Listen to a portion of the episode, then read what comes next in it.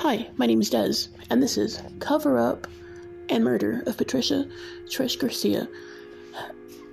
Two years ago, in La Mesa, Texas, Trish was found dead from an apparent overdose. Her body tells a different story. The bruises on her body don't add up with her overdose. Please join us every week as we make a timeline and find out what really happened and why so many people have come forward saying that someone named Baby Ann was involved.